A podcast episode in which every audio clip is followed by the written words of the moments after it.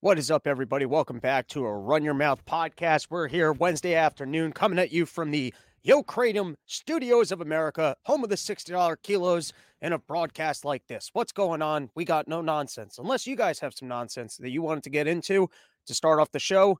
Usually I come in here, I'm out in the world, people are pissing me off, and I got all sorts of things to yell about. But, you know, we've been doing a lot of yelling recently. We've been here cranking out the episodes every other day coming back to actually doing this thing at regular times, 11 a.m., starting a little bit early today because I believe I have a guest coming on in the second half. But we go live, so you never actually know if they show up. But uh, if not, we'll reschedule.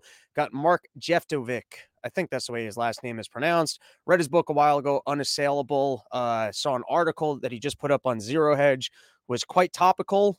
And so I'm teasing in the second half. If you guys want to know how you're going to be able to survive this new world order where they force you to have carbon credits, where the elites make you purchase allowances that were just free in earlier points of your life.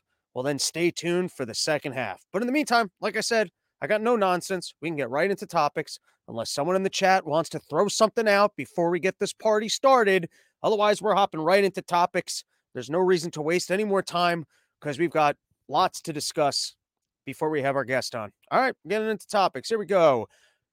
Starting off, the president's plan to shame away inflation, how to return your unused turkey. Can we redo this? I, I want to redo this because, you know, I fixed the thing so we could actually have like sound and stuff. And now I don't have sound. So we're going to, we're, we're going to redo this. Here we go. Here we go. Everybody, you know, I, I, I gave you the opportunity to come in with topics. So this is on you. Don't, don't blame the uh, producer on this one. All right, here we go. Let's, let's do that again. Let's do that again. Give me give me my fancy intro music. Here we go. Here we go. The president's plan to shame away inflation, how to return your unused turkey, the best Monday after Black Monday deals to return on receipt Friday, how cranberry sauce can heal your athlete's foot, travel experts tell us the best stadiums for dressing up your kids in blackface, and if Deadspin is retracting a story, are they Indian giving? All that and more on today's episode. But let's take a moment. Thank our sponsor, NadeauShaveCo.com. People, we've been plugging this. I need you to get out there. I need you to go to NadeauShaveCo.com and use promo code RYM and get yourself some good razors. Quit with these plasticky, crappy ones that keep making you look like you got STDs on your face. All right? Get over the razor burn. Get over supporting Big Shave Co. Hop back into the game. Be a real man. Get yourself an actual razor. Support liberty. Support the show. Support the fact that independent companies are actually getting into the marketplace and building websites and saying, fuck you to the people of Gillette and Bic. I mean, doesn't that feel good? Doesn't that make you feel like you're actually doing something in your life? If you want to stand and face yourself in the mirror and just carve into your head looking like a serial killer and thinking about the fact that you're making an impact on the world because you're taking on these horrendous companies that spend all their sponsor dollars helping trans kids turn more trans? Is that the way you want to spend your money? That's not what you want. So here's what you got to do. You got to go to NadeauShaveCo.com, use promo code RYM. You get yourself a real razor and then you can like you don't even need to meditate anymore you just get to space out while you look in the mirror and think about how you're spending your money making a difference. NadeauShaveCo.com use promo code RYM razors are terrifically priced you don't need to buy that crap from CVS all right here we go and uh like I said you know we're trying to bring more uh more of the uh the ladies into the show and uh, that's why now, you know, as I said, I'm becoming an expert in uh, topics such as uh, astrology. You know, I'm really, I'm, uh, I'm really, I'm reading up on these things. And yesterday we were talking about the uh, the beaver moon, and I'm here to tell you that the uh, the beaver moon energy, it still looms. It's still, it's still out there. It's receding, but we're still amidst the beaver moon's energy. And so now is the time to prepare for winter and start spending more time in inside to wean yourself art like off the sun. Like you need to start drinking earlier maybe put on a few pounds. This is the chance to start getting ready for hibernation. You don't want to be one of these people that's completely shocked by the fact that winter has started. That's not what you want to do. What you need to start doing is putting on the pounds, drinking earlier, and hopefully trapping a chubby chick to spend the winter with you. That's ideally what you want to do. And then by the time March comes around, you shed the weight and you upgrade. But for now, we're going into the winter. You want a lady that you can have be your big spoon. And, uh, you know, because now it's the, the end of the beaver moon. So now's the chance to put on the weight, start drinking earlier, getting used to the fact that there won't be sun and making your preparations for the cold. You don't want to you don't want it to suddenly be cold and you're trapped behind. All right. First topic of the day Hunter Biden offers himself up for public grilling by House panel probing his shady business ties.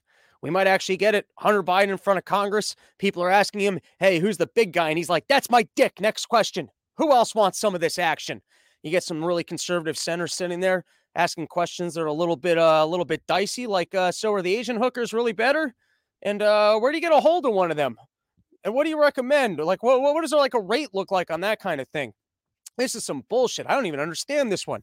The Republicans are demanding to do the first one behind closed doors to then what repeat it and do a public hearing. Let's get this front uh, in front of the cameras. What do you think? You're actually going to lose a match against Hunter Biden?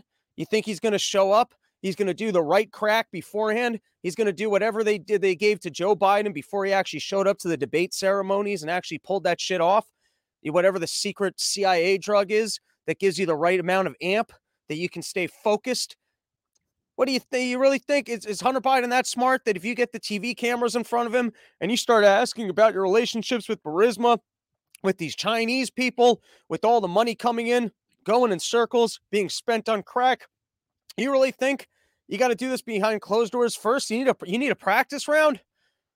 I, am looking forward to this one. T- talking about we might be get some good television this week. You got the Sean Hannity debate between uh um uh between DeSantis and Newsom. DeSantis is completely out of the race, so I don't even know what the point of that thing is. But it's an opportunity for Newsom to go into hostile territory and go, look, I'm not as old and senile as Biden which could be interesting. All right. And then hopefully we get this action. I'm looking forward to this. Hunter Biden front of uh Senate or Congress answering some questions. Now, this was interesting because uh we got a part of the problem uh coming out uh probably today in the afternoon and we were discussing when Joe Biden was uh talking about inflation and how the Democrats are doing everything they can to try and pretend like you know the economy's fine don't pay attention to the prices you're paying or the job that you lost or why everyone in your life hates you or why you're seemingly more miserable at work uh, don't pay attention to any of these things. Everything's actually more wonderful than it's ever been and if you think otherwise you're just a crazy person. Uh, now the democrats do have a couple winning cards. One is I think any Republican who really wants to come in there and try and push the uh, no abortion type thing, you seem to lose a lot of potential voters. There seems to be a lot of voters that, you know, might like not be on board with the Democratic Party. They might not even be on board on the woke agenda, the ESG agendas, the inflations, the spending monies, the supporting of wars. You might get people who agree with you on 99% of topics. But if you want to push that one topic, then boom, they're leaving. There's another one, which is uh, once people get their entitlement reforms, it's pretty hard to claw them back. You know, if you start talking about taking away people's social security, they start getting pretty upset. And so Trump is already starting to talk, I guess, about trying to roll back Obamacare. Now, for me, I understand the free markets. I understand the way healthcare works, and let's get rid of that dog shit. I have no interest in Obamacare, uh, getting fined for not having insurance or now what do I spend? I, I got my uh, the, the cheapest plan you could possibly have with the highest possible deductible, and I'm throwing five hundred and forty dollars a month down the fucking drain because I'm not going to see any doctors. What's they can take some blood work, tell me I got to run another test, and then take some mRNAs, then go see some other thing. You want insurance and one for one reason and one reason only, and that's if you get cancer and you can't sit down with the tea lady from China who can fix it. if you can't get your hands on the Rockefeller burn manuscripts where you can take the right amount of ginger and kratom to get, you can't say that on the air. But, anyways, you get what I'm saying. I'm a relatively healthy young man. Insurance is a scam, anyways. It's not like they let you lock in your insur- insurability. Uh, I guess, if anything, if you got the cancer now, you could just pretend to fire yourself from one company and rehire yourself from another company and then say, look, it's an insurable event and then they get they, they're forced to take you anyways. And then of course they mark up the prices so much that the copay is just what you would have been paying out of pocket anyways. That's why they won't tell you the price. You got to declare whether or not you have insurance first because they don't want to tell you that the price would have been the same anyways. The whole thing's a scam, and I hate it. And I find that the that the, the you know you got to make an appointment. You got to sit around. Does anyone? I, I mean, if you need it, listen. If something hurts, if your butthole's falling out of your ass crack, if uh if if your eyes are bleeding, you know, you break your arm. There's certain situations you're not going to have a choice, but you're going to have to engage with the doctor. And there are plenty of good doctors out there. Hope Dr. Krim's still listening. He's given us some good insights along the way. We've met some other doctors around here. We've had the doctor from Premier Farm on, Dr. Jacob. He's a good guy. There's good doctors out there. We're not saying that everyone out there is a, a bad doctor, but what we are saying is that in a free market, you'd be able to actually see the price of something. There'd be competition. You could go purchase it. You'd end up with better care. You'd move on with your life or even in a uh, less free market with just shenanigans, but not the forced. Everyone's got to go buy insurance from these specific companies so that they can, uh, you know, purchase all the other companies and then send themselves rebate checks and make more profits than ever. You get yourself a catastrophic care plan. Maybe you get yourself a concierge doctor. And all of a sudden, you know how much I'd love to actually have a doctor I can consult with? I'm, I'm a nervous Nebuchadnezzar Jew. You don't think I'd like doctor access? You know how much my grandmother harassed her doctor all the time? constantly thinking she was dying. At some point, that's what you need. You need to make enough money that when you're really an old fetchy Jew and you wake up every morning thinking that you're dead, there's a doctor that you can consult with to say, uh, you're not dead yet, but you are getting we're all getting there. You know, that's the that's what that's what your life is. The slow march towards death, of which some people uh, you know, they run a little faster. Anyways, so talking about uh um insurance and uh, they're trying to spin it that this might be the big win for Joe Biden. That is, uh, Trump ramps up and says he want to get wants to get rid of Obamacare.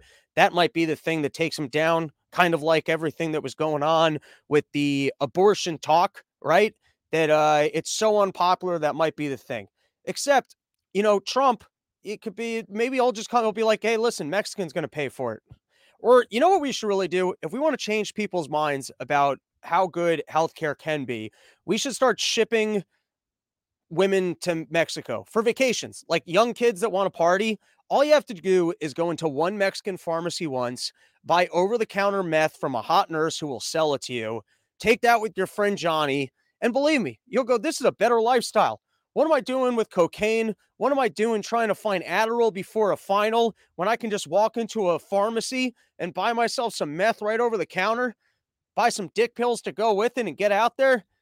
That's all it takes. If you're a partying person, you just have to show up to a Mexican pharmacy once and realize there's a better way. Or if you're one of like these 35 year old women, eh, let's go older. If you're one of like these 45 year old women trying to look like a 32 year old, you get yourself $10 Botox, you get yourself some stem cells, you get yourself some teeth. That's what that's what everyone needs. We need Healthcare Island.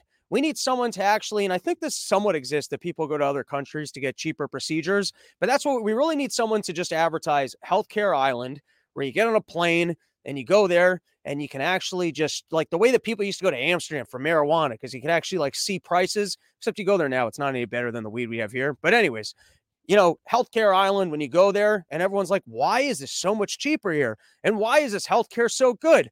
Oh, I guess without insurance, this is actually an affordable product. That's how you start convincing people.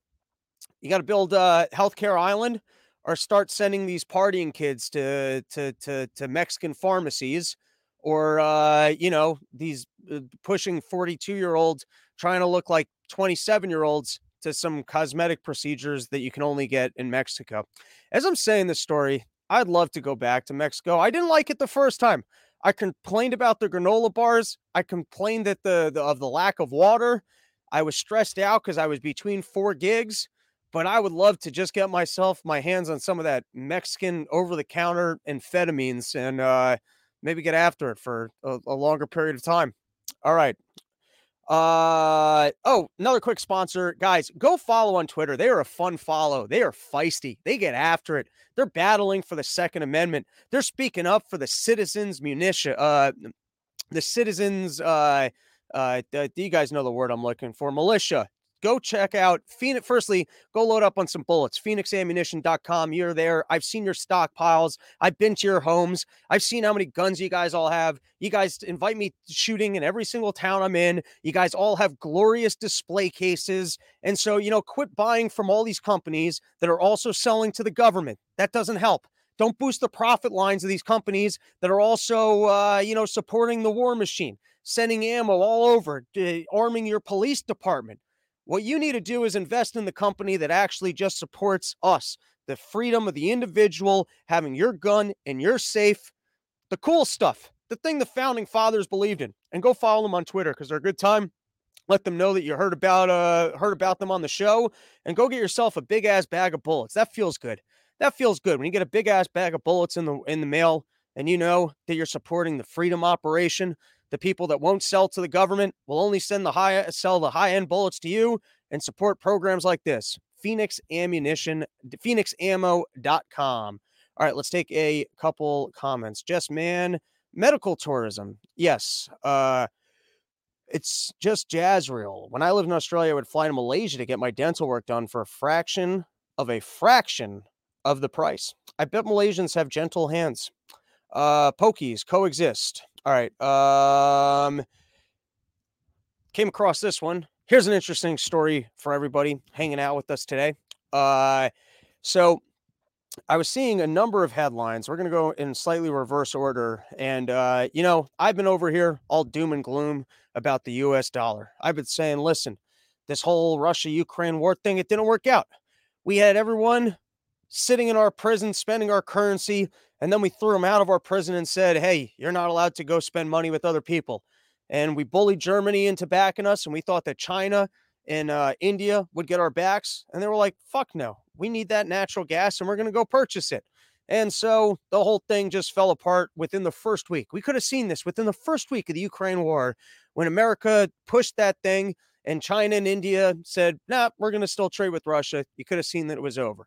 And now you've got bricks, which uh because uh, we threw them out of the SWIFT system, and so you're like, hey, you know that was the that was what was keeping us in power was that everyone was using our currency. Is forcing everybody away from our currency really going to help us out? And then you got storylines like the petrodollar, something that we uh, explored on this show with Gary Richide, Twisted History of the United States, um, Hot to Water History podcast.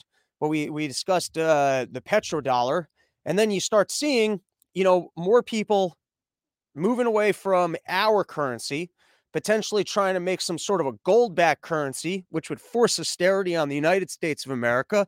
Maybe actually reckon with the fact of there is an endless demand for the US dollar. And uh, so some of the big headlines were that one, this is from Business Insider Russia's oil deals with India should terrify countries trying to abandon the dollar. And then you also had that the UAE, this is I forget where this was from, officially stops using dollar for oil trades, and that I think they've started using the uh, the yuan uh, or the yen, whatever the fuck the Chinese currency is. And so, you know, I've been over here all doom and gloom. Hey, we better be careful. We better not be pushing around these other countries. But on today's episode, we're going to look at some of the other sides of the story and some of the things we've been yelling about for long periods of time. That way, no matter what happens in the future, we can point to one episode here and go, you see, I was right. but uh, it's a topic that we've explored, and those were some uh, some big headlines. But then I was reading another article that uh, Russia was having a, a problem because they didn't even want to accept India's currency. That was already starting to fall apart. And then I was reading this article in the New York Times about how all of these people who are making money in China, they're all trying to get their money out of China, which reminded me of something that uh, Keith Winroom said on the show from uh, Monetary Metals was telling us all about that everyone thinks that the U like people want to move away from the US dollar, but what do you think you're going to move away to? And if you look at these other currencies, you know, every single time these countries try and work together, they never trust each other. I also see articles like this on mishtalk.com I don't know why we're referencing so many people today. I've been trying to get that guy in the show. We'll get it. We'll get him at some point. Uh, but this did strike me as I was reading this article in the New York Times about all these people in China doing everything they can to get their money out of China. And then I was reading the article about how Russia doesn't really trust, uh, doesn't really want, uh, I guess, uh, rupees And I was like, you know what? Maybe the dollar is a little bit more secure than I've been screaming doom and gloom about. I still think we're headed for trouble. I still think, though, if uh, if I look at these storylines and the moves of the oil nations away from the U.S. dollar, breaking away from the historical petrodollar, and if you look at the uh, changes in reserve currencies uh, uh, around the world, and I guess the percentage of usage, and if you look at demand for the current U.S. dollar, along with all the spending that we've done and uh, access to new funds I think it's a more bearish story. But, you know, just trying to give both sides. Uh, Ex White House official sheds more light on fate of researcher who may have caused COVID pandemic. Um, oh, so apparently the guy who started COVID um, in that Wuhan lab died, and the official statement from the Chinese was, "We told him not to eat at the Wuhan lab. I mean, at the uh, wet market. We've been telling them not to go there for lunch. These these Chinese, Well, actually, he fell off a roof, which you know, makes sense. The guy's clumsy. He's releasing viruses. That would make sense. A guy who uh, can't not relieve, release viruses fell off a roof. I feel like we could believe that. This is a story that gave me inspiration. Bill Belichick is on the verge of becoming the NFL's biggest loser. And I was just like, you got to figure out how to win early in life. I don't know how you do that or just hang in there long enough. Because remember when Bill Belichick had Tom Brady and was just the winningest person ever? And oh my God, this is the greatest genius that's ever commanded the game. And now at this point, he's had so many losing seasons since that grand run with Tom Brady that he's about to set a record for, I think, the most losses in the NFL. Which, you know, it, it just, it, it's like we're all winners and losers. It's like somehow, it, that, here's what I'm trying to say take all your money and go to the casino. And if you lose it, you just have to keep showing up because at some point it's going to turn around. And if you get lucky, then you win up front because at least you get the success of winning up front. Because most people, they can't hang in there long enough through their failures to actually find a win. Because that's the problem. It's like if you win up front, then people go, hey, this guy can win. And then they'll stick with you and they'll give you more of an opportunity. And you might have more faith in yourself because at one point in time, you were a winner. The problem is if you start off as a loser, then it's harder to convince people that you could be a winner and it's harder to even convince yourself that you could be a winner. But the point is, even the biggest winners, they're all fucking losers too. It's just like you get your good years, you get your bad years. I bet you even look at like most of these Wall Street people, it's just bonuses in the years that they took on a shit ton of risk and they had some wins. And they had other years where they had crazy losses. How many people you think are on Wall Street right now as CEOs that have basically had even years of good and bad? And just the you know it's like that scene in Wolf of Wall Street about the money just swirling around. But hey, they took their fees out, they got their cash out. Anyways, I found inspiration in that story that the uh, big you would think the biggest winner of all time and having the experience of winning more games, watching more football games, seeing more things in action, he would only become better at his job. But even that guy is a fucking loser. Elon Musk visits Israel after uh, ex anti Semitism allega- allegations, which uh, th- th- that's uh, it's fun being, you know, a billionaire where you're like, you think I'm an anti Semite? Can I, you know what? I'm going to go sit down with the chief Jew tomorrow. I, I I don't like the the Jew and Israel thing being wrapped up in one. Where so that's the way you prove you're an anti. Go, uh, you know, you got to sit down with like Netanyahu, like he's the representative. That he's the representative for Israel, not for the Jews, but that's the way people look at things. He goes, I'm going to go meet with the chief Jew. And so he goes over there and um odd that uh that the other guys are under an umbrella. I guess if you're uh, a billionaire, it just it doesn't it doesn't rain on you. I guess you don't have to be concerned with rainfall. He's got some Tony Stark-esque technology, little microparticles that float around him that just propel the rain away. He can reorganize the sal- the satellites so that he's got a shield around himself and he doesn't have to worry about rainfall. Or maybe is Netanyahu such a pompous person that he's got an umbrella guy with him all times, so then he never has to get the sun in his face. That's the way it works when you got the devil inside it's chief vampire shit right there, where you've got an umbrella guy, even on uh, you know, I guess maybe it was a sunny day. It looks sometimes uh uh sunny, and, uh, you know, it's these little weird Elon Musk stories where I always seem to wonder. So, what what do we think?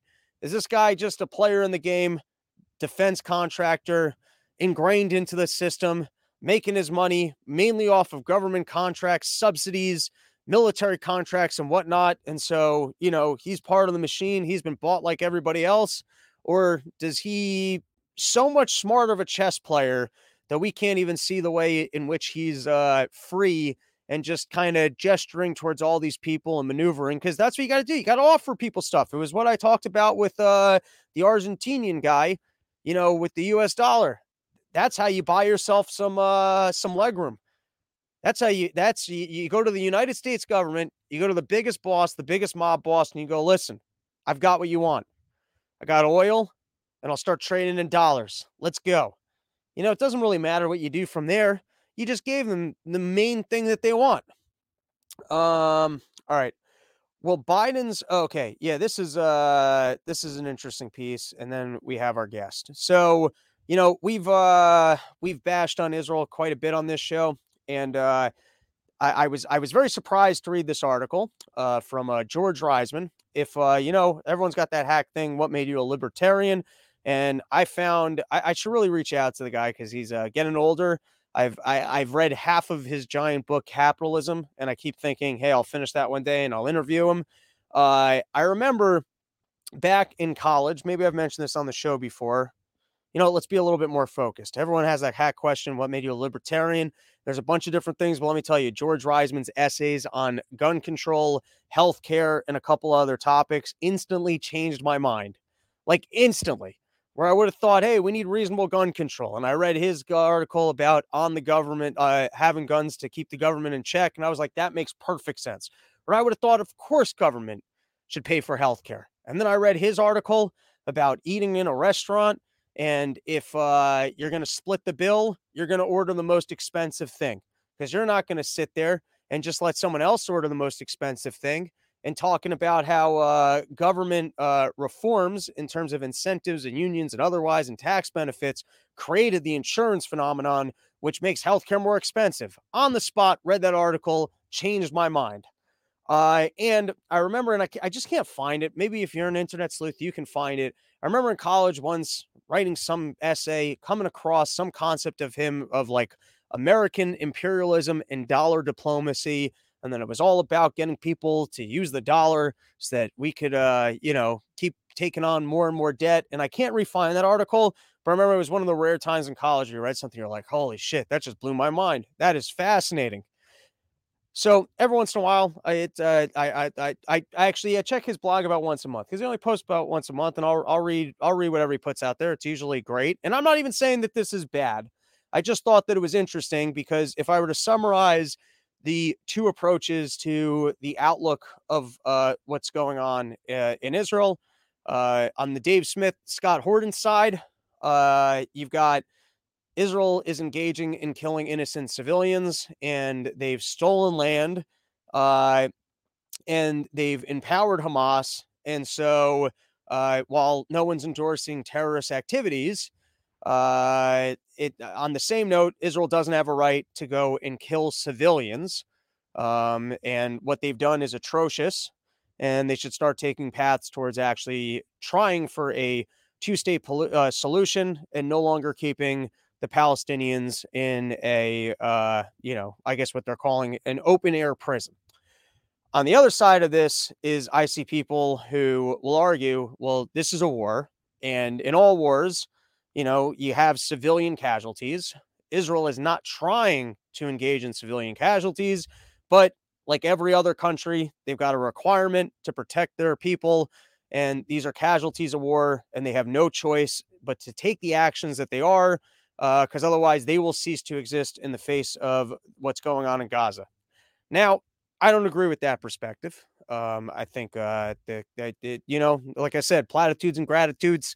You got to come out as uh, anti the killing of babies and innocent civilians. Otherwise, people will uh, they'll twist your words. They'll say that that was what you're looking for. I also look at the situation over there, and I think I said in the last episode, they get along with Egypt. You've got Druze, you've got Arab Israelis. They all get along. Why is it you're able to get along with all these other people? Why is it specifically this group of people? And it sounds like because he must have done something to them or trying to take something from them.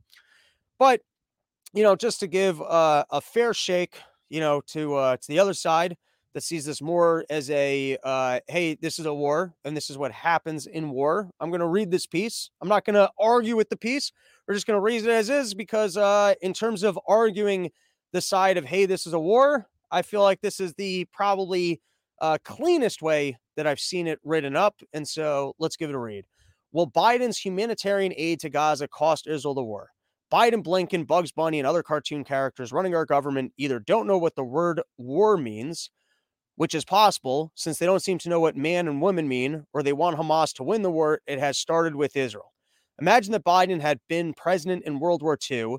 Would he have sent humanitarian aid to Germany and Japan to be sure that innocent civilians had food and medical supplies? Would he have believed that those supplies would actually get to any innocent civilians and not be appropriated by the Axis government to aid their continuing war effort? In World War II, we bombed the hell out of Germany and Japan day after day, night after night. Our goal was to destroy their war making ability and not to worry about the effect on their civilians, most of whom supported their governments, just as most Gazans today support Hamas. Wouldn't, ha- would it have been wonderful if the United States and Britain had controlled the water and electric electricity supplies in Germany and Japan like Israel controls them in Gaza? We could have shut off those supplies and just waited for the thirst and paralysis to compel the Axis to surrender. We could have demanded Hitler's and Tojo's heads, and before long, they probably would have been delivered on a pike. Not only would it not have been necessary to drop atomic bombs in Japan to end the war, but all the lives subsequently lost in combat and conventional bombing on both sides would have been spared.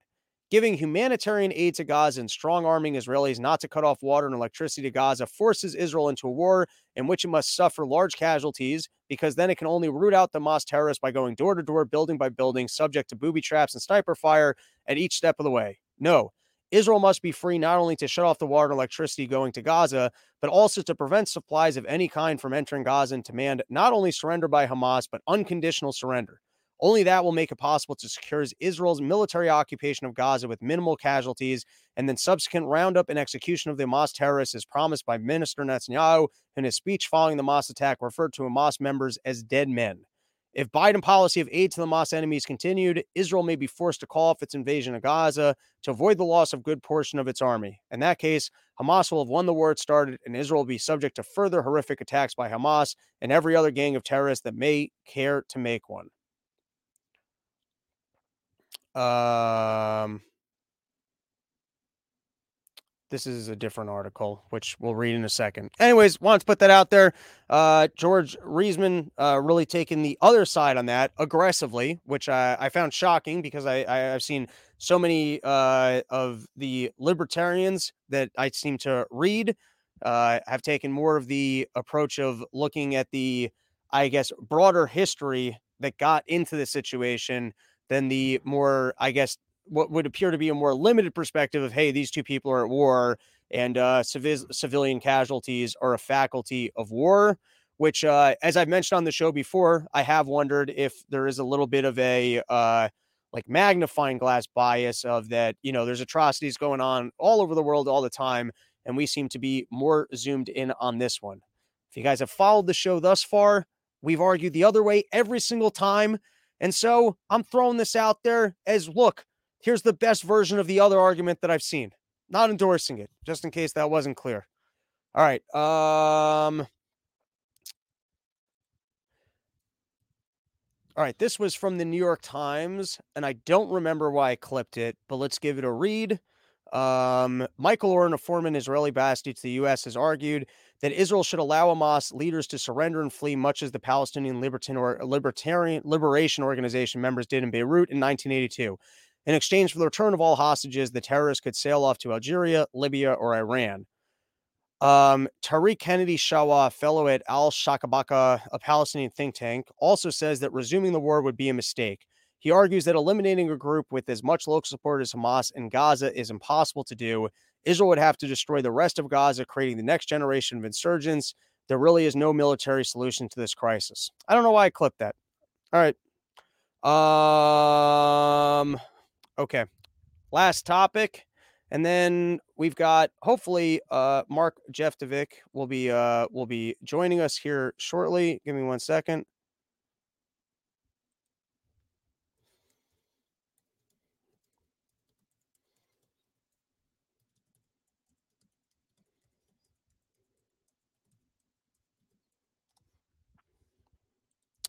All right. So you've got this uh, climate summit pack thing going on every single couple of years. They all get together and they want to pretend like they're going to make a change and that everyone else is at fault for what's going on. That's the way they like to orchestrate this whole ordeal, right? Point fingers. Well, it's this guy's fault. It's that guy's fault. Hey, does this ma- does this meeting even matter without China and India at the table? But that's the way they like to do it. Everyone likes to show up and they like to pretend like the changes that they're going to do are going to make an impact and that if uh, we don't immediately take carbon reduction, we're all going to die. Have died yesterday. That, that's what that's what these people are constantly throwing at us. Uh, and so, you know, we're gonna have uh, Marc on a couple minutes to, you know, maybe explain to us why they've invested so much infrastructure into, you know, trying to preach to us that the world is about to end unless we make immediately. And it's so funny because we share. It's like they like to pretend I guess like China and India are just on a different planet. It's like we can save our planet and China and India will just destroy their planet. And the actual reality of the situation is that, uh, firstly, climate models, it seems like they're just making it up. They're working with screwy things. They can't replicate their results. And you can't say that global warming isn't happening because I don't fucking know. And I can't even say that man isn't contributing to global warming. What I can say is an absolute is that if government tries to step into this to correct for it, they will only get in the way of economic growth and they will cause death in other ways. How are they going to cause death? You're going to end up with poorer people, with less electricity, with less food. Uh, there's consequences to these things.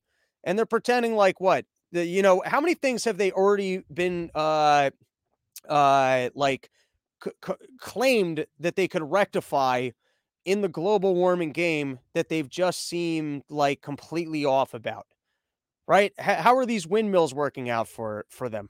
How are these uh, solar panels working out for them? How are these electric cars working out for them? And i know they want to claim hey if government invests in them now and 100 years from now these technologies will be better. But do we have do we like what are the examples that you can point to of government stepping in and creating like products that I guess the free market could not have. I mean, maybe you could say some of the biggest inventions of all time, nuclear power.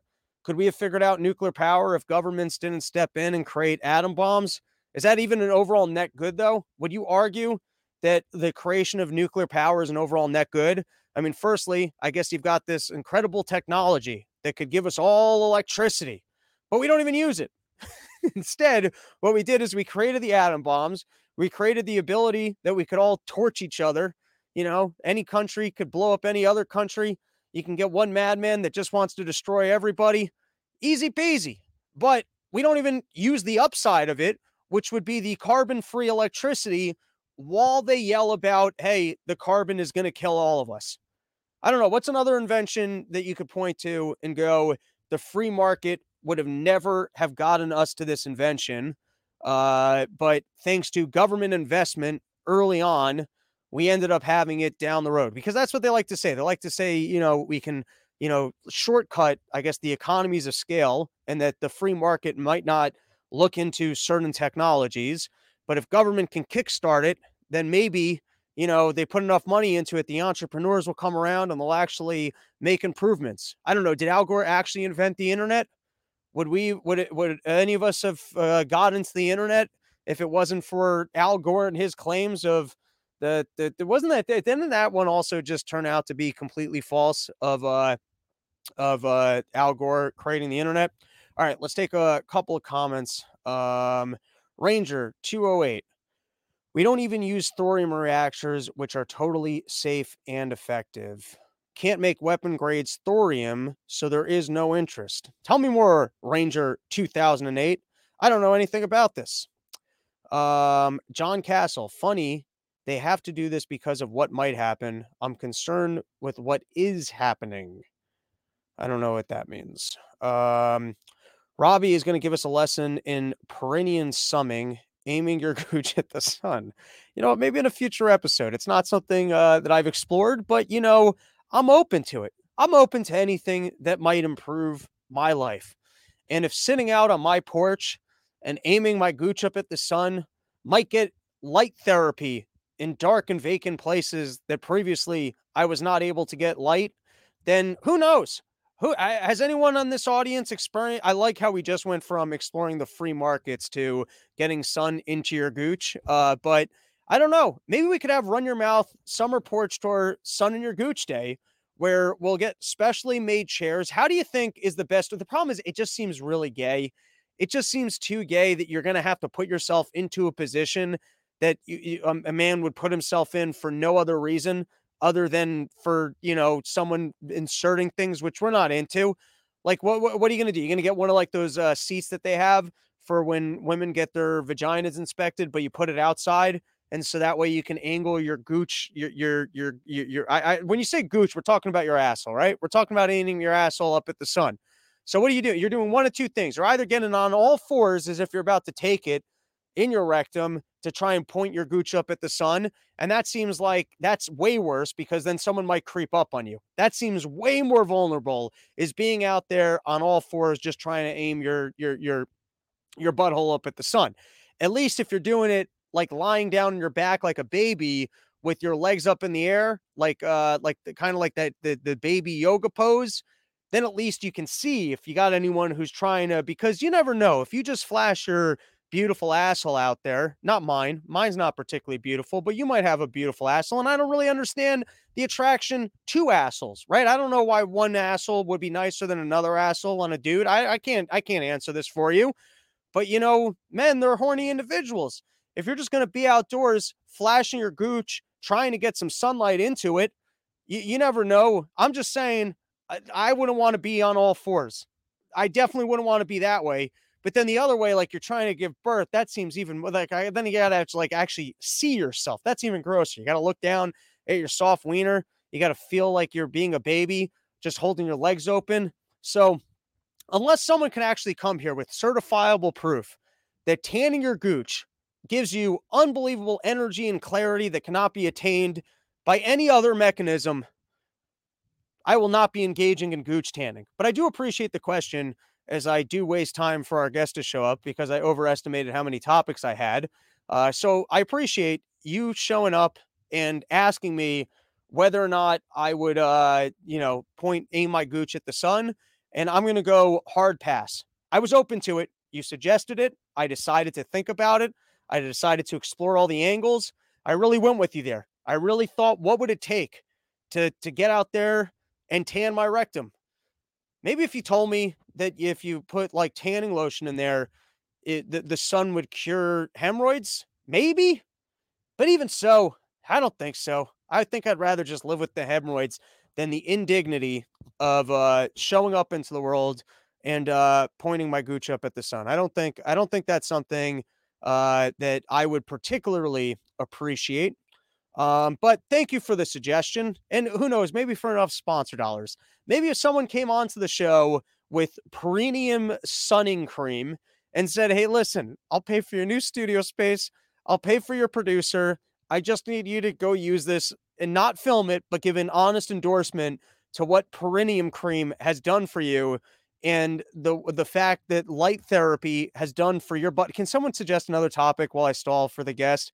Can so I want to get off this one. All right, BT Bams. That bully on different strokes name was on the gooch. Never GPT to see him though. Arnold and Willis just talked about him a lot. That wasn't helpful. I have no idea what you're talking about. Sun your gooch in a hammock. Hmm. Oh, you know, that's interesting. All right, we don't have to waste more time with this, and the guest has no interest in listening to the topic of uh, how a man can go about tanning his gooch. Uh, Mr. Marc, it's an honor to have you on the show. How's your day going? Sounds like you had to fill in some dead time. Sorry about that. Um, no, no, not a problem. I uh, I'm still getting a feel for uh, for having guests on and the timing. And yeah. I figured I had 45 minutes of topics, and I did not. And then someone asked me if I would uh, consider uh, tanning my gooch, and so I just did about ten minutes on that. okay, sorry about that, man. no, no, no, it's totally cool. You're right on time. Uh, it's a pleasure to have you on. I loved, uh, I loved your book, uh, which I had read uh, a couple years ago, uh, Unassailable. Uh, which really the second half was a little bit more technical guide, but the first half was really a history of uh, kind of modern censorship on the internet and uh, I saw on Zero Hedge the other day you're writing on another book on a topic that you know I've yelled about quite a bit, so I was excited to talk to you about it. Yeah, well, it's great to to get on the show with you, and I mean we've known each other a number of years, so it's nice to catch up live. And yeah, unassailable. I probably should do uh, a second version of that, just because the technology, the this you know what's called coming to be called sovereign computing, right, is is made leaps and bounds since I put out that book. Um, you know, like a couple of shout outs. There's things like Ghost, uh, there's Start9 um, operating system, and there's just more and more methods for people to take control over the technology. So everything you put in the cloud is is becoming more of a personal cloud thing and becoming decentralized and there's more options and more development and it's still very much under the radar but I'm I'm looking forward to that gaining more momentum and gathering steam.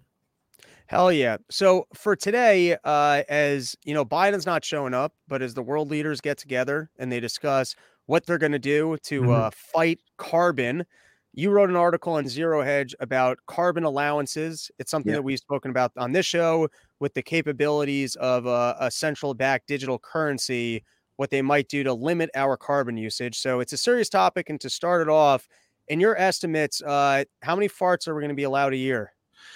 I don't know. It might be more of like if you're a member of the Liberal Party in Canada or the Democrats in the States, you might be allowed more farts than, you know, MAGA voters.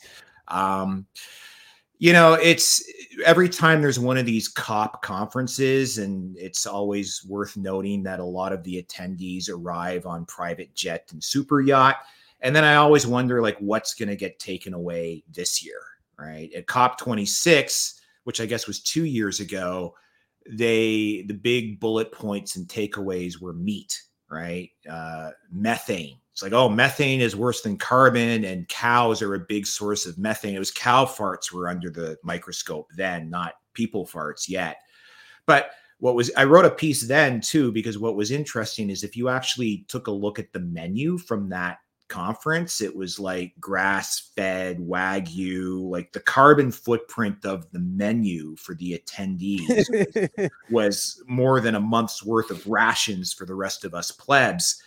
And that's how these people operate with no sense of irony or self awareness. It's they tool around, they give pontificate from gold plated thrones or solid gold thrones about wealth inequality and and we're all in this together. And uh, the rest of you, I always say it's everybody else. The rest of you are going to have to ratchet down your standard of living.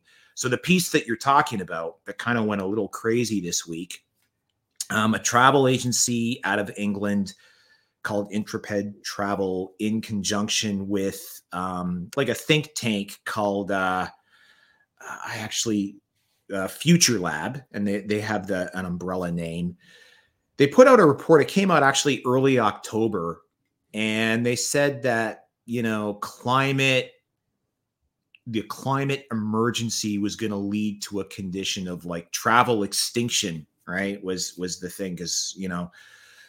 Bahamas would sink under the sea or something like that. And so there'd be places where climate change is so bad you can't even go. And then what would happen is governments would impose travel restrictions based on carbon passports um, in the future to limit people's travel, except theirs, of course. And uh, I think they put the year 2040 on it. So I wrote it up. It was in the October um, Bitcoin Capitalist letter. Uh, I pulled out an excerpt. I put it on bombthrower.com over the weekend, and it just went crazy, right? And uh, uh, because people are just coming off of the lockdown era. We've had two years like you if if you and I would have been talking about this without COVID, without the pandemic, right? People lockdown, think we were insane. People would think we're like two randos out of 4chan, right? Like l- listen to these guys. But now, like everybody, a lot of people lined up for lockdowns. A lot of people um, said, yeah, this is the right thing. And they still believe it to this day, despite all the harms being um, coming out of in studies now. And, and we could, the list goes on. We could rhyme them off all morning. Um, we, but pretty well, even polite company knows the lockdowns did more damage than, than good. But people stood still for it. And during the lockdowns and beyond the lockdowns, people um, you know these think tanks and these supranational organizations like the WEF and whoever they've been saying the quiet part out loud saying wow we really reduced carbon emissions during lockdowns and maybe climate lockdowns will be next.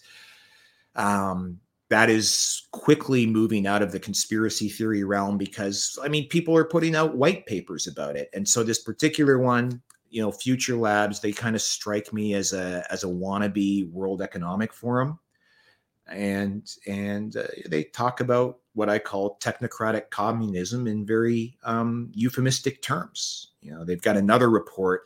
I haven't finished reading it yet called uh, neo collectivism. They think is going to be the big trend of the future, and uh, it's just basically you know a polite way to say technocratic communism.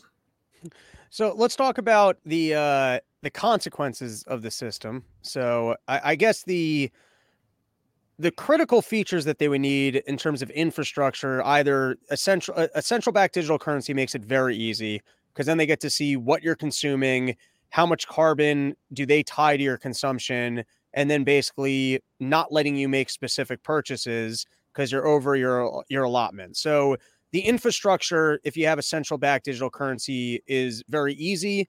Or if they create some different mechanism for uh, tracking your purchases, which it doesn't seem very easy without that aspect. I could I can understand how with modern technology they could track us enough to execute on this.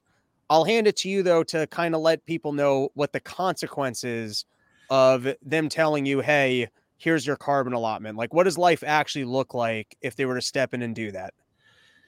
Let's get to that, but let's yeah. let's let's get there by talking about CBDCs themselves as the natural rails for this kind of a system, right? right. Because for one thing, climate alarmism is bulldozing this the, the middle class, right? We're basically it's a controlled demolition of the economy. And the reason why, like why would leaders want to destroy their, their economy?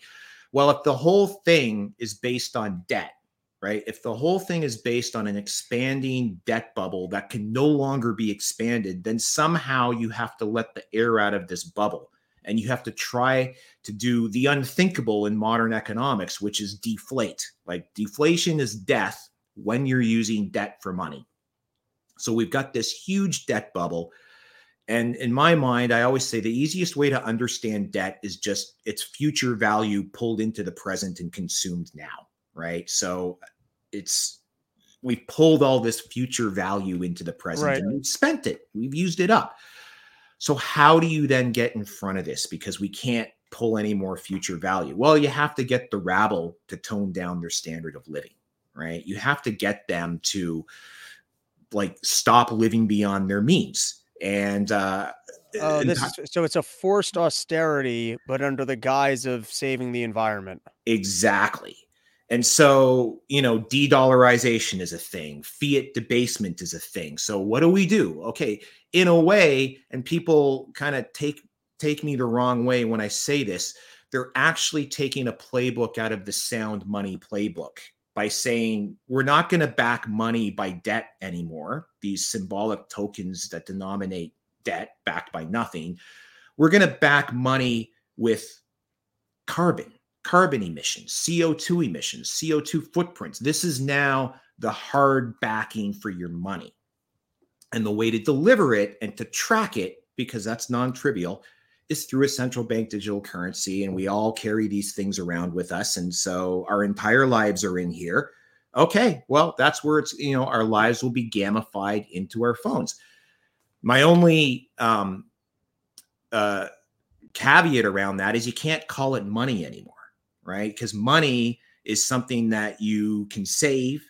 It's something that you can spend when you want, where you want, why you want, and all that goes away. So this isn't money anymore. It's not money backed by nothing. It is now a social credit score capped by your carbon emissions.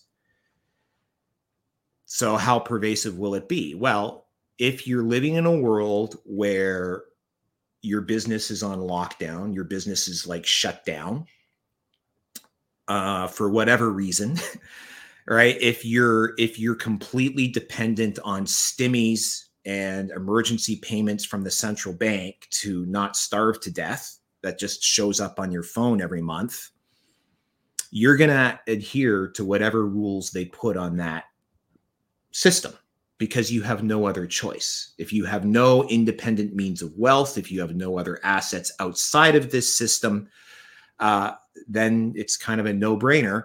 You have no choice but to comply. And there's a whole, unfortunately, class of people who are going to like it this way. You know, the people like we all know them. They've got the uh, the right avatars and the right flags in their Twitter bios, and they're going to like you know they're going to go along with this because we're all in this together. So there a certain portion of the population is going to be on side with this. They're going to be like the new lockdown enforcers right? But there's going to be a lot of involuntary compliance like people like don't want to be in that system. And uh and then there's going to be people who have means outside of that system. And this is where i do get a lot of pushback because i'm a i'm a bitcoin guy. I love bitcoin. I say bitcoin is the anti cbdc bitcoin is the antidote to all of this stuff. And people tell me well the governments are not going to allow bitcoin. Um, we can talk about that. We just covered a lot I don't know if you want to go back over anything or just no, no. I liked I liked where you were segueing with it. That the uh, uh, explain to me. So how? Because I I listen. I like Bitcoin, and uh, I'm friends with Guy Swan. I've had the the Bitcoin Maxis on here, yeah, and I fully understand from a technological standpoint how this is the greatest solution for peacefully defunding government. Mhm. But I do also wonder that you know government's got some tricks up its sleeve, and they like power. And Mhm. so the idea that if it really challenged their power, that they would just lay over, take it, not either make it illegal, harder to use, or potentially hack the system or whatnot. So give us the uh, give us your case for how you know this is going to successfully circumvent the CBDC. Okay, so there's a few different inroads, you know, into into this conversation, but where I like to start is um, the basic premise that the government is this all-powerful entity and a monolith, right? Right. The WEF controls the world, and what I tell people is that the WEF would like to control the world, and the government would like to control the world. And I, I live in Canada, and I certainly know the the liberal socialist coalition would love to control all of Canada but governments are not all powerful entities and what's going on in the world today the actions of our governments do not point to an all powerful entity consolidating power. They point to sclerotic disintegrating slow moving behemoths that are completely out of their depth in a new in the new decentralized highly complex world. The governments today are linear institutional industrial age relics in a decentralized topology of networks right So uh, just uh, I, I guess uh, you ever watch the show Venture Brothers? no Okay. Uh, th- Sorry. th- th- no, no, no. I, I I can make it really simple.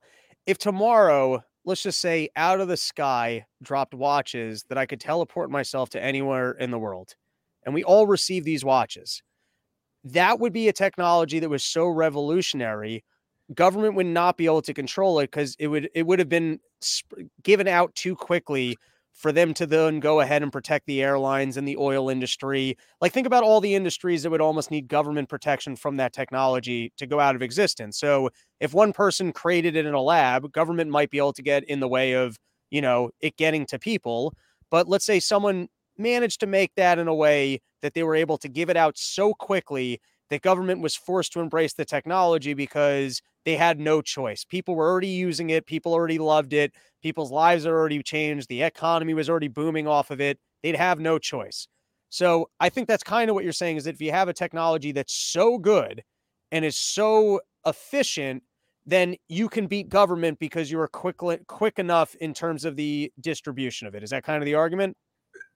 Pretty much. I mean, it, it's a it's it's a bit more it's a bit it's not just outpacing the government. I mean what i what i always say about the era we live in now and and the government solutions to the problems we face in this era is they're just trying to implement linear extensions of the industrial era right? So okay. i always say they're trying to come up with faster horses in an age of cars right? Right. And so they're never going to come up with a horse that's fast enough because they're still thinking in this top down you know hierarchical rigid infrastructure of central planning. It's like let's just put a team of eggheads together that are going to whiteboard this whole thing out figure it out implement a bunch of policies and reality will conform.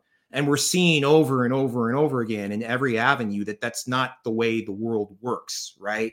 None of the lockdown models panned out. None of the vaccination models panned out. None of the interest rate models panned out. Like they can't even get interest rates right so are right. they going to micromanage the entire economy and like put a lid on Bitcoin? Bitcoin has a life of its own. If there was a time when the governments of the world could have stopped it, it's too late now. It's a legitimate constituency. And one of the other things I, I say about it is like it, love it, hate it, big money has already decided that Bitcoin is a thing. So, you know, I'm not a huge Larry Fink fan, but when BlackRock filed for the spot ETF, I basically declared victory and said Bitcoin Bitcoin has achieved victory. And and in fact, I described it because Larry Fink was fond of of using the phrase forcing behaviors. He said, "I'm going to use my market weight because I'm the largest shareholder in every publicly traded corporation in the world, and I we're going to use that influence to force behaviors into ESG, right? And he hated crypto and he hated Bitcoin. And what happened? BlackRock first started doing institutional custody for high net worth clients about a year and a half ago and then they filed for the ETF and I keep joking like in the in the list in the mailing list who got their behaviors forced.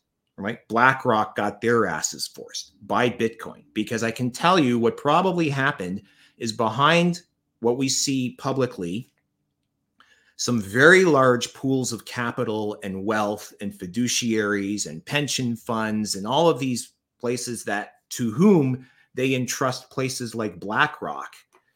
They said to them, We want to allocate to Bitcoin and you're either going to give us a pathway to allocate to bitcoin or we're going to like do whatever we have to do to find a pathway to bitcoin.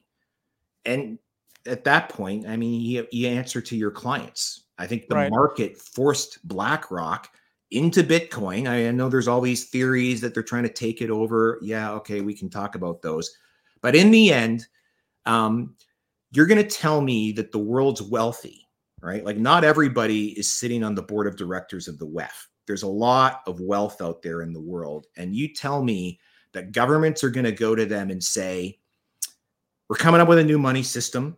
Your capital, your liquidity is all going to be locked up in, in electronic bonds and digital currencies that we can turn off anytime we want.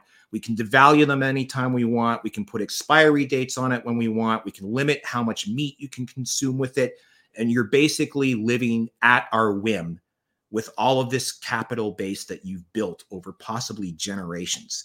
And I'll tell you what the people who are sitting on those large piles of capital are going to tell those governments and those banking systems is they're going to tell them to go fuck themselves. That is not happening. They would rather go out and buy an aircraft carrier completely equipped with nukes to say, this is not happening.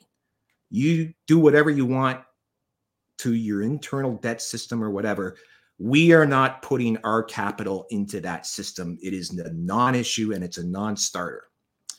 And for that, we actually benefit because that happens all across on a fractal level. So, from the retail investor and the small, the minnows who are actually the biggest sort of uptake in Bitcoin these days, everybody is saying that. So, the governments, they may wish and want to put all capital under this CBDC system. It is simply not going to happen unless they think they have the power and the will to just enact a complete global 100% authoritarian dictatorship well it's on the ground tomorrow. Here's here's how I, I i can see them selling it.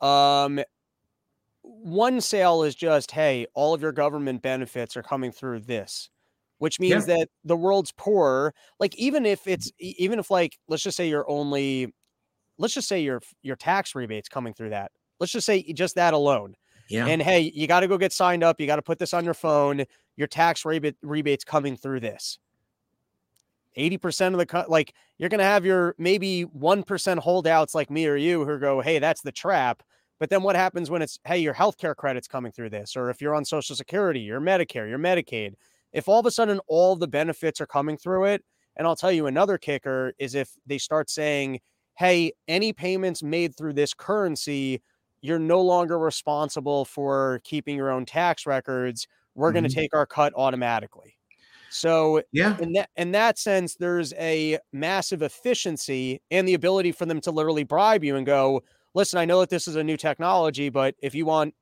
the equivalent of let's just say twenty thousand dollars a year, here's how you get it. Yeah. Now, if if we're right, I think if we're lucky, there'll be a two part system where uh, the central bank digital currency exists, and that happens but they don't actually outlaw cash and all the other usages. And maybe more and more people realize how inflationary the currency is. And so you do see people who are moving towards a Bitcoin or even building base layers off the Bitcoin. Um, but I certainly see how government has enough incent- incentive tools and how even like the natural like technological progression towards digital currency, like I I, I see how I I, I just kind of see how it makes sense. Yeah, it makes absolute sense. And you're right. And that's exactly how it's probably going to play out. And a lot of people are going to go along with it. And that's why my solution almost sounds glib, which is like, don't be reliant on government entitlements. Right. right. If you don't want to be completely beholden to this system. Now, where I run into debate, or we might run into debate, is people say, well, they aren't going to allow the other system to exist. They're not going to let you go to the grocery store and use these non CBDC forms. You see, that's where I uh, just to agree with where you're going. It's uh, uh what's it? Say's law: the good currency will drive out bad currency. Or is that I think different? it's Gresham's law. Gresham's yeah. law. Yeah, unless I have it backwards, actually. No, you're right. You're Gresham's right. bad currency drives out the good. Sorry. R- yes, yes. So my guess is that like if there's a second option for a different currency, it will probably be preferred.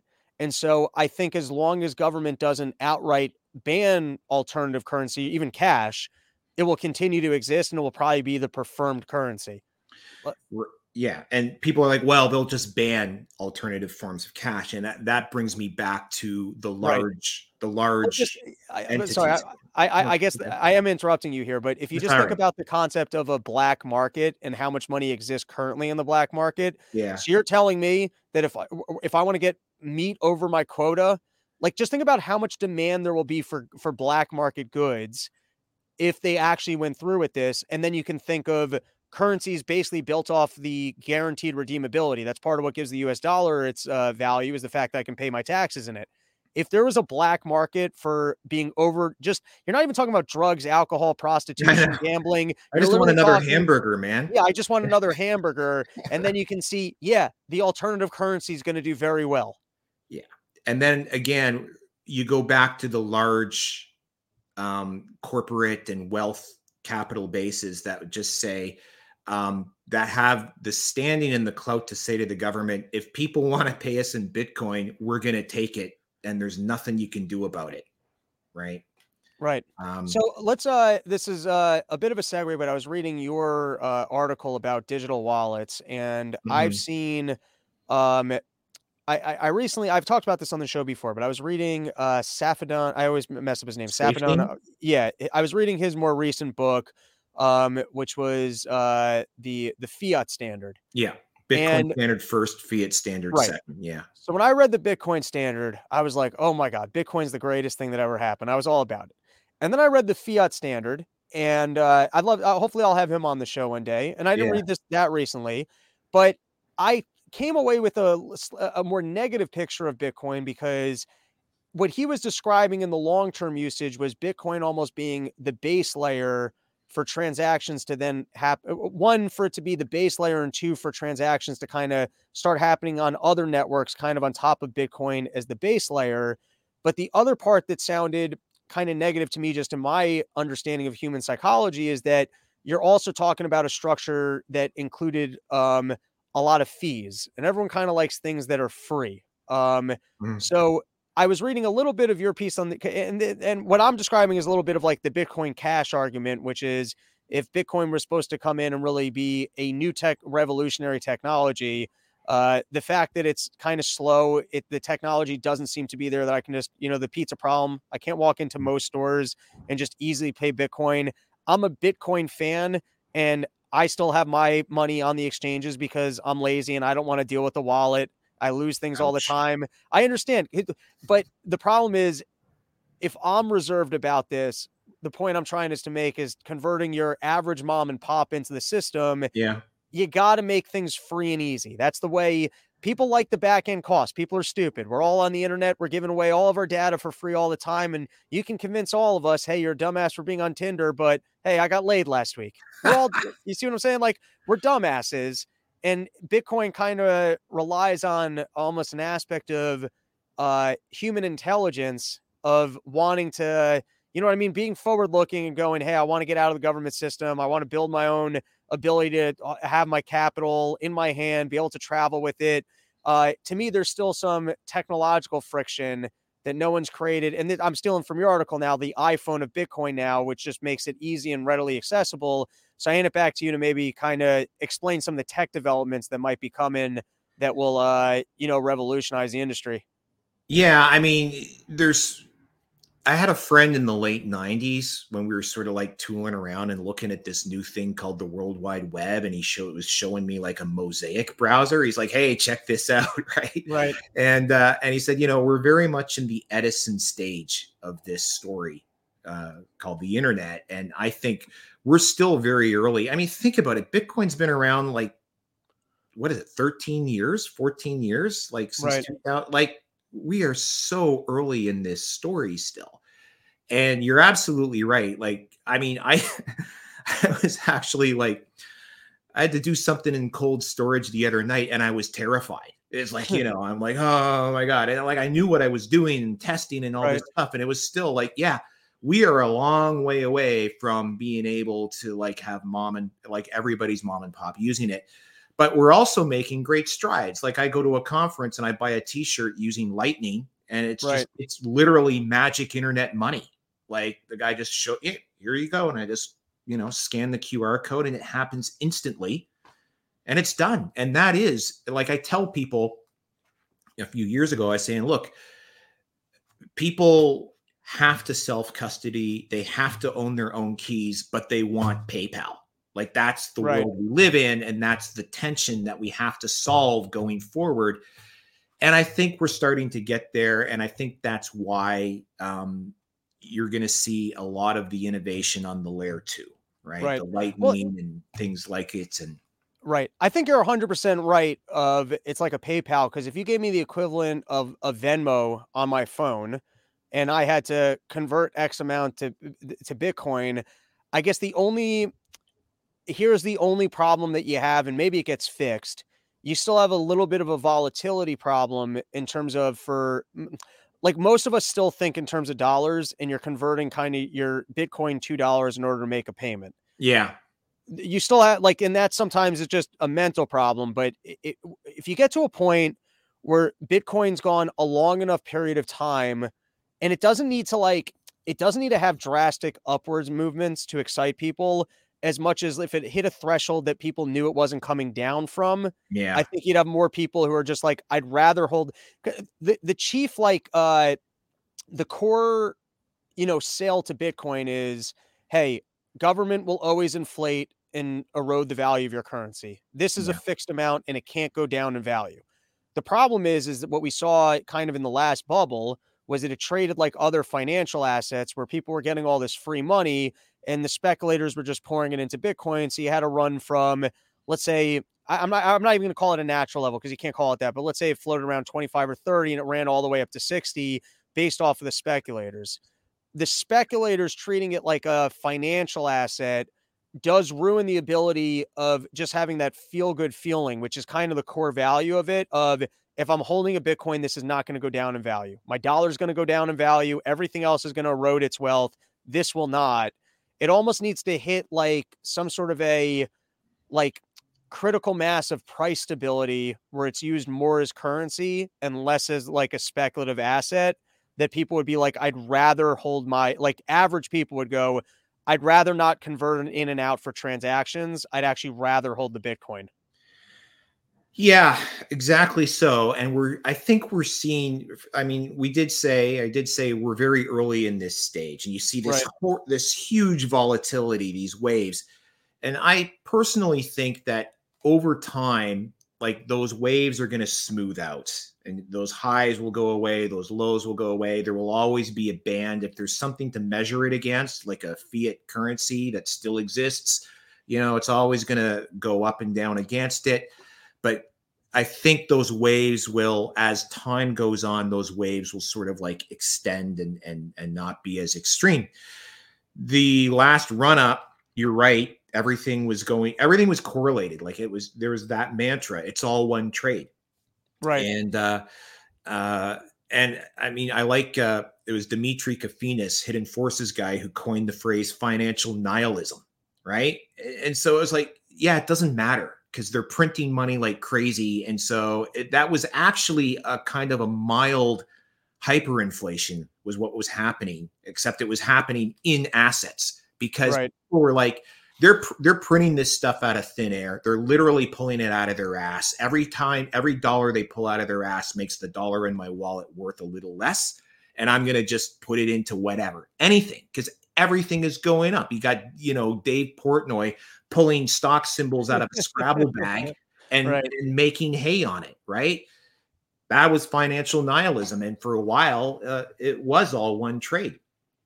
I think what we've seen over the last bear cycle, and the other thing, there was a halving, there was a Bitcoin halving like right at the beginning of that COVID. Right. It was almost like, holy moly, did the stars align on a run up?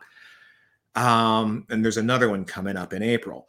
But um, I think what we saw, or we're starting to see this year, is a little bit of divergence among asset classes. So people are kind of starting to go, um, you know, if the stock market goes down for a few weeks, it's not like cryptos and commodities and it doesn't all move together anymore. Things are starting to like starting to drift there's still a lot of correlation, but there's everyone's still watching what is the Fed going to do with rates and things like that. But things are starting to drift closer to their own fundamental drivers, right? And the Bitcoin volatility will smooth out over time. I think um, what I look at is the total market cap of Bitcoin, and I compare it to the total market cap of bonds.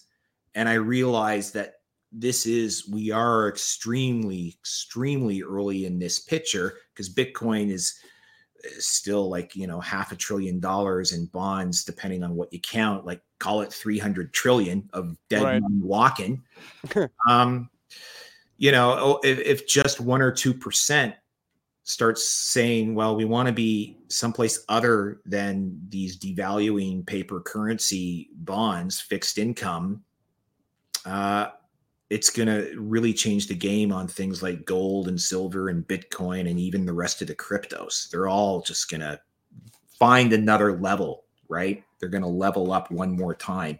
I mean, again, anyway. There you go. All right, we covered quite a bit of ground. Before I let you go, uh, why don't you plug wherever uh, people can find you if you had any uh, last thoughts you wanted to get out? Sure. I mean, bombthrower.com is like uh, my main blog and, and, mailing list and stuff. If you uh, sign up there, you get a copy of the Crypto Capitalist Manifesto, which I wrote like three years ago and probably should rewrite. Um, but the new book, the CBDC Survival Guide, um, I'll, I'll, send that out to everyone on the list when that's finally done. Uh, my premium letters, the bitcoincapitalist.com, uh, and uh, my day job is I run a, a web host uh, domain company called EasyDNS, and uh, we pride ourselves on not being cancel Karens. So, um, you know, we're based in, out of Canada, and uh, if you need a domain website, you want to be out of the clutches of the huge big tech platforms. We're a we're a friendly place that has your back.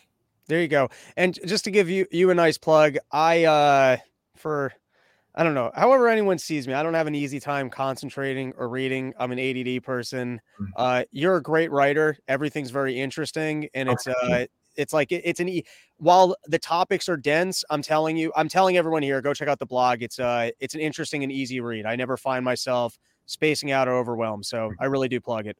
High praise. Thanks a lot, Robbie. Absolutely. Thank you so much for coming on, and uh, we'll do it again down the line. All right. Love to. Take care. Later.